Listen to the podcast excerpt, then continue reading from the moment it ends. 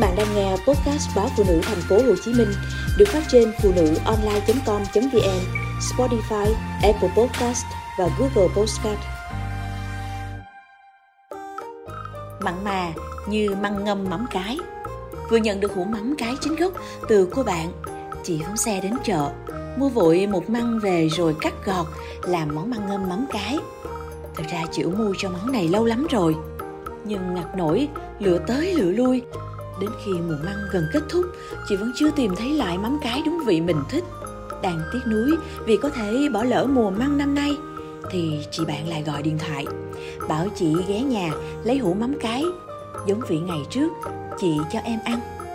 Thì ra, bạn vừa có chuyến công tác ở Quảng Ngãi. Khi dạo chợ, vô tình tìm thấy loại mắm cái chị thích, nên mua mang vào. Của cho không bằng cách cho, huống chi bạn chỉ phải gói hũ mắm thật nhiều lớp cho vào giữa vali quần áo mới mang được vào Sài Gòn cho chị. Hôm sau, chị lùi cụi mang măng ra gọt, bào, rồi ngâm những lát măng mỏng trắng ấy với nước muối vài giờ cho bớt hăng. Vừa làm, chị vừa nhớ ngày xưa, những ngày mới vào vùng đất Tây Nguyên, đất rộng, người thưa, giao thông không thuận tiện, nên hãy có dịp, má chị lại nhờ người quen mang vào can đựng 50 lít mắm cái. Mắm cái của người Quảng Ngãi vốn đã mặn mà để bảo quản được lâu hơn, má lại thêm vào mắm nước. Mỗi lần má tỉ mẩn cho mắm nước vào mắm cái, cẩn thận khuấy đều, ôi món mắm thơm đến nỗi ai ngồi gần cũng phải chết thèm. Càng mắm cái đó, má từ từ chiết sang lọ hay thấu nhỏ, có khi ngâm đu đủ xanh, có khi ngâm cá, ngâm dưa leo. Cũng thấu mắm cái ấy, hễ mưa xuống, khi những mục măng nơi hàng rào tre quanh vườn nhô lên là má lại làm món măng ngâm mắm cái.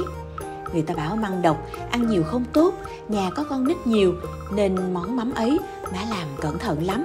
Nhà người ta chỉ cần ngâm sơ qua nước muối, trụng nhanh để giữ độ giòn, thì má chế biến cầu kỳ hơn. Măng ngâm xong, má luộc đi luộc lại vài lần với lửa lớn. Và mỗi lần luộc như vậy, má đều mở nắp nồi để hơi độc, theo khói bay ra. Măng luộc xong, má cẩn thận dàn đều ra ni tre, phơi nắng để măng ráo nước khi cho vào mắm cái, món ăn sẽ lâu hư hơn. Nhưng đó là cách làm của thời ăn mắm mướp giòi.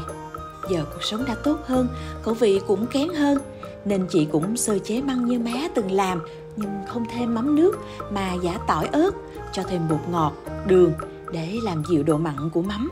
Sau cùng, chị mới mang bao tay sát từng chút mắm cái lên măng.